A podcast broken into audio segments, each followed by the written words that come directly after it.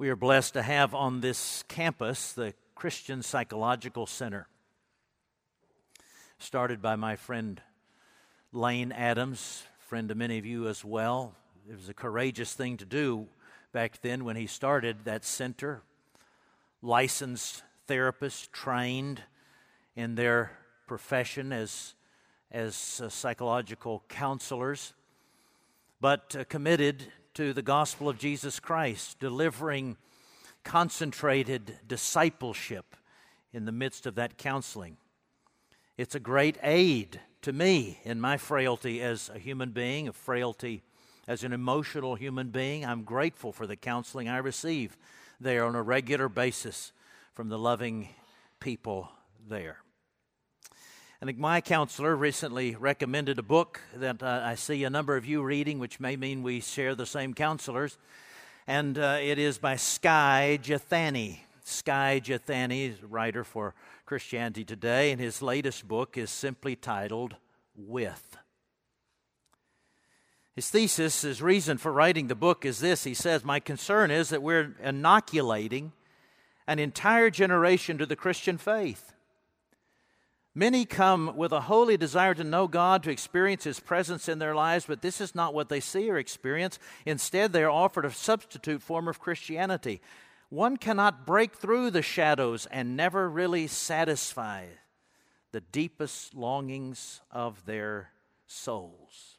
Those misrepresentations of Christianity he, he puts in four different categories life from God, life over God, life for God, and life under God. Basically, they are these the one who worships according or lives the Christian life according to the according to the category of life from God is one who only pursues God to get something from him.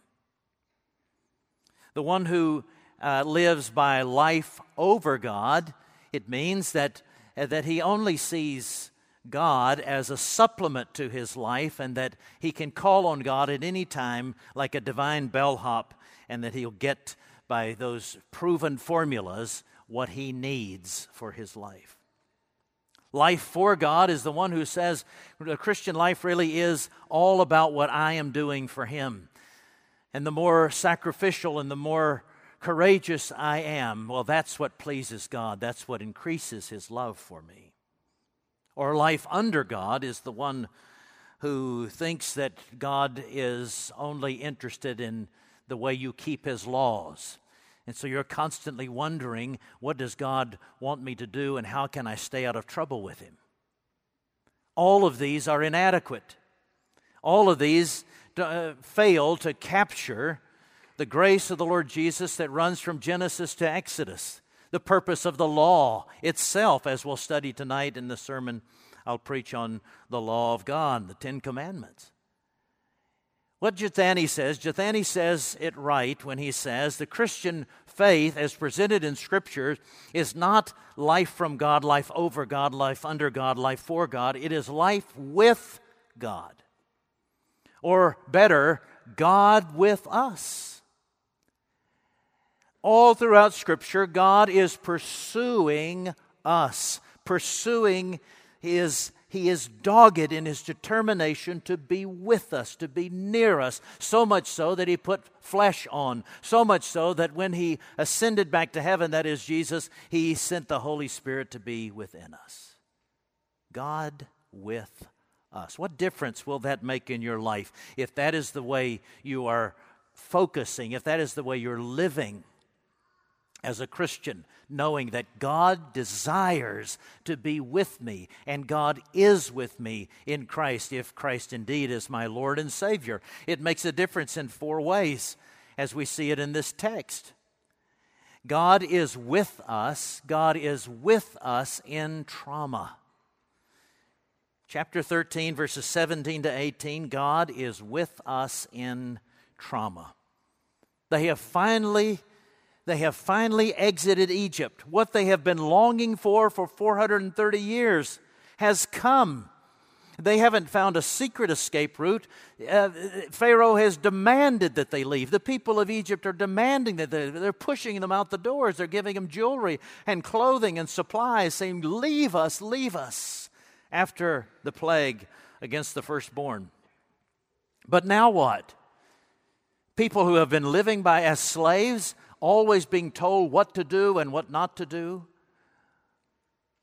living as total dependents, not developing skills for taking care of themselves, what are they going to do? They, they have their freedom, and now they're vulnerable. So God leads them. He tenderly shepherds them. Now, the, the, the, track from Egypt up to Canaan is, is relatively short.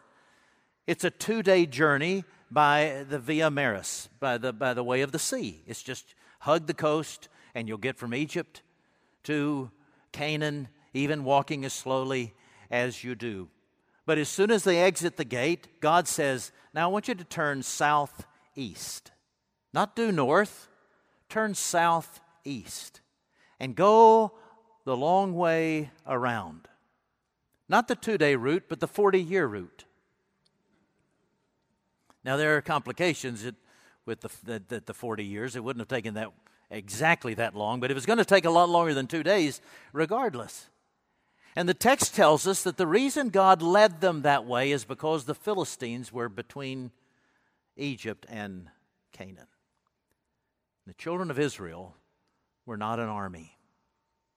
They were identified as an army. They, they, were the Lord's army, and they could have marched on the Philistines, and God would have wiped out the Philistines as He is prone to do to Israel's enemies. But God, in His mercy, knew that this traumatized people, that if they saw people coming at them with swords and weaponry, they would be so traumatized that they would turn and run back to Egypt saying that better the devil we know than the devil we don't know.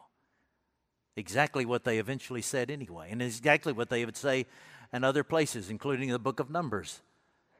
And God says mercifully, I'm going to take you around the Philistines. It's too, it's too soon for you to face that kind of trigger for your trauma. He takes them around. This is the kind of God that we have. A God who deals kindly and compassionately with us in our trauma. Trauma explains a lot of behaviors that may not make sense otherwise. The person who has been trafficked, there's a 75% chance that she will return to the one who was her captor even after she's received freedom. It may be your ethnic background of being oppressed for 400 years as a people. You don't get over that kind of trauma overnight. It may be the traumatic relationship you are in with a boyfriend, a girlfriend. It may be the trauma that you are experiencing or have experienced from your husband in the past. It may be the trauma you experienced from the cruel things that your parents said to you as a child. And it makes some of the simplest acts very difficult. Acts of discipleship can become very difficult because of that trauma. I want you to understand that the Lord understands and the Lord remembers that you are but dust, and He has compassion on you as a father does on a child. There's a reason he's said to be the one who is the helper, the one who is the lifter of my head. He is my refuge and my fortress. He is the one who does not uh, snuff out a smoking flax or bruise a bruised reed. He tenderly cares for us as a merciful shepherd. He does hold us accountable for our choices but He also holds us tenderly when we are broken. I've learned a lot about trauma from a woman named Bonnie Martin, who's a licensed therapist in Alexandria, Virginia. She's a, she's a speaker worldwide and an expert, especially on people who have been children and women who have been trafficked. She is an evangelical Christian. She believes in indwelling sin. She believes in original sin. She believes in total depravity. And she knows that people are individually responsible for sin choices. But she often has to tell people who are the victims of other people's evil choices there is not something wrong with you, something wrong has been done to you. In that context, they have to hear that. Because one of the things that makes evil evil is that the per- person who has been dehumanizing us convinces us that it's our fault. And we own it. And then we think that we're not worthy. We're not worthy of living and we're not worthy of being God's child. I want you to see in the tender way that God deals with the children of Israel and the way He will have to deal with them for the rest of, of history in Scripture. He deals with traumatized people whose neurotransmitters have been broken, have been wounded, have been scarred, and have to be tenderly reshaped and refocused. And you have a Heavenly Father who calls himself the God, the Father of mercies, and the God of all comfort, who is eager to bear with you and lead you and heal you. And I've found in my decades as a minister that these kinds of crises, whether real or whether, uh, whether they're hyperbole, and I'm not, I'm not sure what this is, but these kinds of crises can expose, can trigger some of those traumas in the past. And though you don't see any rational connection between the spreading of a virus and what happened to you in your childhood, your brain feels it somehow. And I want you to know that God does not say to you in such a situation, There's something wrong with your faith. He says instead, I made you. I remember that you are but dust. I have compassion on you. Bring that burden to me. The second thing we find in our text in verse 19 is that He is with us in death. God does not con- cease to fulfill His promises to us in death, and He doesn't cease to use us even after we're dead. Joseph compelled his brothers on his deathbed to bury, uh, to, to, uh, to embalm him and put him in a coffin. Now, Joseph, because of his stature in, in Egypt, was, uh, would have been afforded the honorific burial of in the pyramid. He would have been he would have qualified to be mummified and put into a pyramid. But he said, No, you can embalm me. He adopted that Egyptian practice of embalming his body, but put me in a casket. And if you've ever watched uh, the, the Charleston, Charlton Heston version of the Ten Commandments, all 24 hours of it, or how long it is, you, you see when they leave Egypt, there's the box bobbling along, along the people. That's Joseph's bones. They're fulfilling the word, the direction that He had given them hundreds of years before. When you leave, and it's going to happen, God is going to liberate you and take you to the promised land. Take my bones there too, and bury me in Shechem with my fathers, so that I will give testimony that the promise made to Abraham has been fulfilled, that He is going to make us a great people and settle us in the land of promise, and as a testimony to the coming resurrection. Though Joseph had been dead for hundreds of years, his bones were still a witness. Every time the children of Israel were tempted to think, I'm not sure God remembers us. I'm not sure he, He's going to fulfill His promise. They could look over that casket and say, He kept that promise to Joseph. He's going to keep it to us. Make arrangements for your body, plan your funeral not as a tribute to yourself, but as an enduring testimony to the God of promise. Allow your body to be tucked into a gravesite someday so that people will be able to point to that and say, his body belonged to the Lord Jesus. And the Lord Jesus has marked where that body is, and at the coming day, he will retrieve that body and transform mortality into immortality. And he will forever be with the Lord. It's an opportunity, even after you're dead, to give testimony to this beautiful truth that we repeat in every funeral service in this church. From the Heidelberg Catechism, the Lord's Day question number one What is your only comfort in life and in death? That I am not my own, but I belong body and soul, both in life and in death, to my faithful Savior Jesus Christ. He has fully paid for all my sins with his precious blood and has set me free from all the power of the devil. He also preserves me in such a way that without the will of my heavenly Father, not a hair can fall from my head. Indeed, all things must work together for my salvation. Therefore, by his Holy Spirit, he also assures me of eternal life and makes me heartily willing and ready from now on to live for him. When you're convinced of those truths that you are united to Christ, not only phys- spiritually, but physically, and that nothing can happen to you, not even a hair of your head, except the will of the Heavenly Father, it will change the way you live through the coronavirus or any other crisis for that matter. He is with us in life and in death. He is with us, in front of us, to lead us. Chapter 13, verses 20 to 22. The people didn't know where to go, they had never been anywhere for 400 years. How were they going to make it? How were they going to survive the desert? How were they going to how were they going to survive marauders and dangerous animals at night?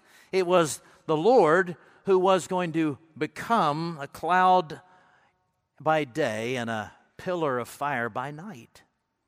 The Hebrew is strong. It's not that God says, as you look at that cloud, remember, I'm up here caring for you. Instead, he says, I will come as a cloud. I will be with you as a cloud in the day and fire at night. There is never going to be a time that you can't see me. There will never be a time when you will wonder if I am with you. I will be with you.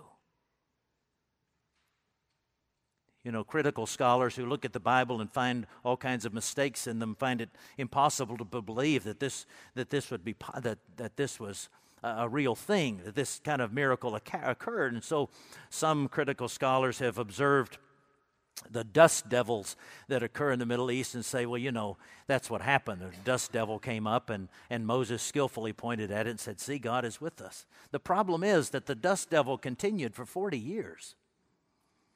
And the dust devil turned into a fire devil at night.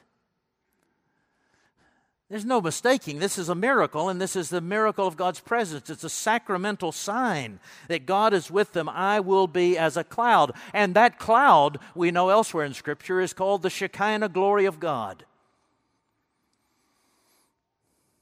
When God's glory is referenced, it's a reference to His mercy because His mercy is His glory. The, the cloud was there, the pillar of fire at night was there because God is merciful, merciful to guide us. He does not leave us alone. He does not leave us to ourselves. He knows the plans He has for us to give us a hope and a future, to, to prosper us and not to harm us, to lead us in the way that we should go, never to leave or forsake us. He is the one who is always with us to guide us, to be out front, guiding us. But you say, you know, it would be a lot easier to be a Christian, a person of faith today, if, if there were really that cloud and fire at night.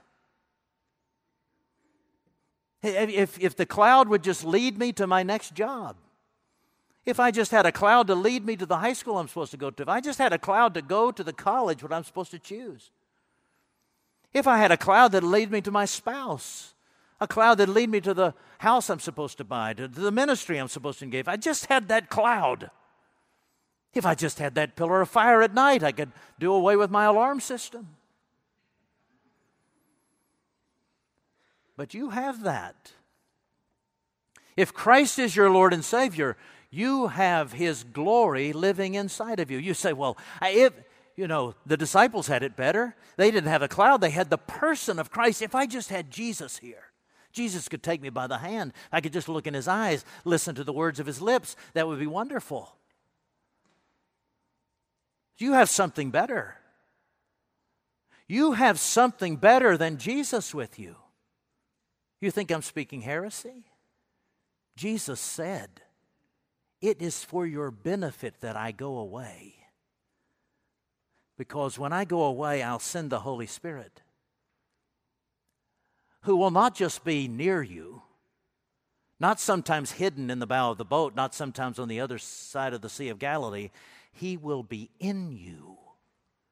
He will be Christ in you, the hope of glory. He is the one who will make your body the temple. He is the one who will lead you by transforming your mind so that you may know the will of God, the good, perfect, and, and pleasing will of God. The one who by his secret instincts will guide your steps the one who confirms his promises to you, the one who, who pours out the love of God in our hearts so that we have hope that is unconquerable. That's the way God is leading you now. He is in front of you. The way to be mindful of that is to live constantly, coram deo, as the reformers would say, constantly conscious of the face of God. I'm in the presence of God. He is as near as my breath, and He's guiding me. I was on vacation this last week, and we were in a gift shop that that had some art that looked like I, I thought it must have been produced by a Memphis artist because it was all really cool musical art, and it's it was a it was they were they were fashioned into accented instruments, and then on those instruments were were created quotes from famous musicians like Jimi Hendrix. The when the power of love becomes greater than the love of power, then we will have peace. That's on the guitar. And then on another is it's five o'clock somewhere. And, and other wise things like that. So I, I was shuffling through and wanting to say it was just interesting the quotes that came from these various artists. And I got to, to a little bitty one on the back, shuffling through the, the filing of them, and, and this one said, I have a plan. So I, I lifted it up a little higher. It says, Trust me. I lifted up to see who said it. It says, God. I have a plan. Trust me. God. Not only is He with you in front of you to guide you, He's with you in between you and His and your enemies. You know, chapter 14 seems to undercut the earlier things that I said about God tenderly leaving, leading his people away from those triggering instances in battle. But here he leads them certainly into something that's going to trigger them, and it did. After they get out a certain distance from, from Egypt, he says, Now I want you to turn around, I want you to march, march back. And I want you to get, I don't, I don't want you to, to find shelter among the, the, the rocky crags of the topography. I want you to, I want you to find, I want you to get out in the desert, fully exposed. And back yourself up against the Red Sea. Fully exposed, 270 degrees, and then with your back to the Red Sea. They obeyed. And then they heard the hoofbeats. 600 chosen chariots, and then all the other chariots, upwards of a thousand chariots, on their way, the most brutal and terrifying weapons of war in the day, on their way straight at Israel. Now Israel is triggered. It would have been better to stay in Egypt. We could have been buried there. If you had to kill us, you should have just killed us there. Why would you bring us all the way? Well, what is God doing? God is creating a ruse. He had them wandering in a circle to play into Egypt's false theology, the theology that, that gods get tired of you, they get bored with you, and then they just leave you. And so he gets the report that they're wandering around in the desert, and he said, Sure enough, I knew God would give up on them eventually. They're a troublemaking group of people. He's given up on them, so let's go get them. Here's my chance to get my revenge. They made a fool of me. They took my, my their God took my firstborn son away from me. We will annihilate them.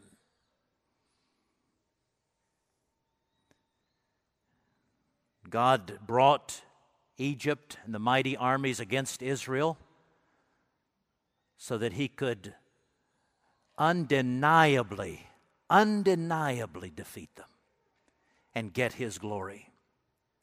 But he had another agenda, agenda for his people. His people had to know that his God, that it was their God who fought battles for them. They had to know that they were that their that their protection was not up to them. They had to know that they couldn't depend on anything else, not their own savvy, not their own resources, not their own goodness, not their own faith. They had to know that only the Lord could, could uh, defend them and protect them. So God says, I want you to look at those. It's for your good that you look at those soldiers coming right at you, those bloodthirsty oppressors. I want you to look into their faces because you will never see them again. Stay tuned for what happens. But God had to prove, He had to prove to His people, He is the one who fights for them and protects them. And it's true of every suffering, every difficulty, every crisis, every trial, every trauma that comes into your life. It is ultimately to show not only that there is evil in this world, but it is ultimately to show that God, that evil will not triumph over God, but Christ will rule and reign till he brings all enemies under his feet, and he is the one who fights for you when you cannot fight for yourself. Reasons to live courageously. God is with us in our trauma. He's with us in death. He's with us out in front of us to lead us. He's with us in between the enemy, and ourselves. I became a pastor at a very young age, and I came from a family that had no pastors in it. I had no one to guide me. And so I graduated from seminary. Well, I hadn't even graduated from seminary I became a pastor, and I didn't even know the right questions to ask. So I knew I had to have people in my life I could interview that could be my mentors. I could ask questions of. I wanted to work for somebody like that. I wanted to work for Sandy Wilson. He wouldn't hire me. I wanted to, I wanted to learn uh, from people, I did. I did learn from Sandy. He was always ready to, and still always ready to help me and others. One occasion, I was with Tim Keller in the early 90s, and Keller said, I haven't taught my people well enough how to suffer was about a decade before 9 11. I thought, I'm not sure what he's saying there. I'm not sure what that's all about. But I know that if he thinks that he needs to teach his people about suffering, if he needs to prepare them for suffering, I need to start doing that too. And over the years, as I read other pastors who have led me and influenced me, I see that that is the common denominator of good pastors. They teach their people how to suffer in hard times how to suffer in a way that gives testimony to defiant hope, how to suffer in such a way, how to serve in the midst of suffering in such a way that people see our good works and glorify our Father in heaven. They say, why in the world would they do something like that? Why would they bring risk to themselves? Why would they discomfort themselves in order to serve? There must be some transcendental explanation. There's some love in them that I don't understand. One of those mentors from the past, the distant past, a man who died in the 1800s, who taught me a lot about pastoring people through crises, was Samuel Miller.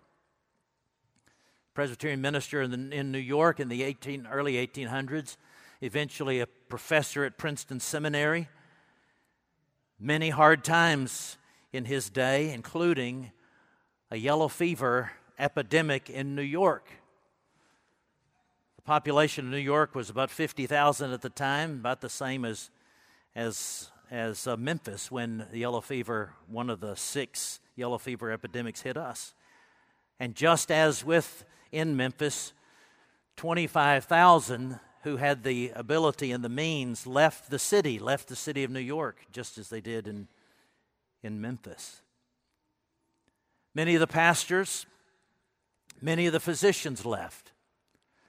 But Samuel Miller, the pastor, and his brother Edward Miller, the physician, stayed. Samuel Miller preached every week in his pulpit. He buried 185 of his people. He preached sometimes just a handful.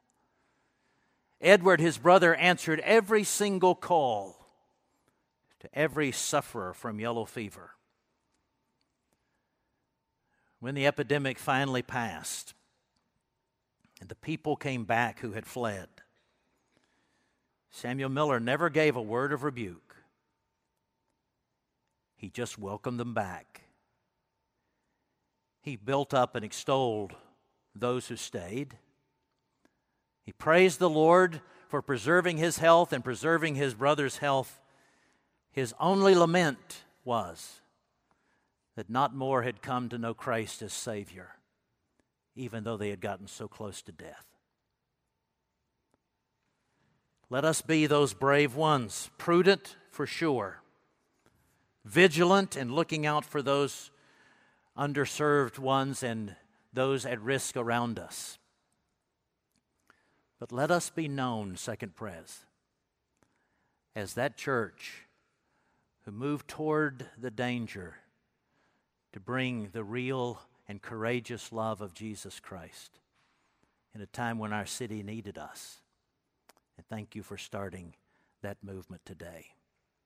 Let's pray together. Lord Jesus, we thank you for allowing us to be alive at a time like this, entrusting this crisis to us. Perhaps some of us will suffer with the illness. Perhaps some of us will die.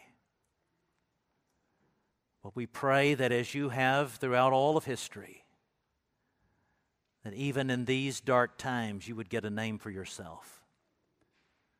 You would convince people around us that we have a blessed hope, that we have a hope that lies beyond this world a hope that enables us to act courageously even when we are afraid. Thank you, Lord, for my brothers and sisters, fathers and mothers at Second Pres. Get a name for yourself. In our witness and in our service, we pray. In Jesus' name, God's people said, Amen.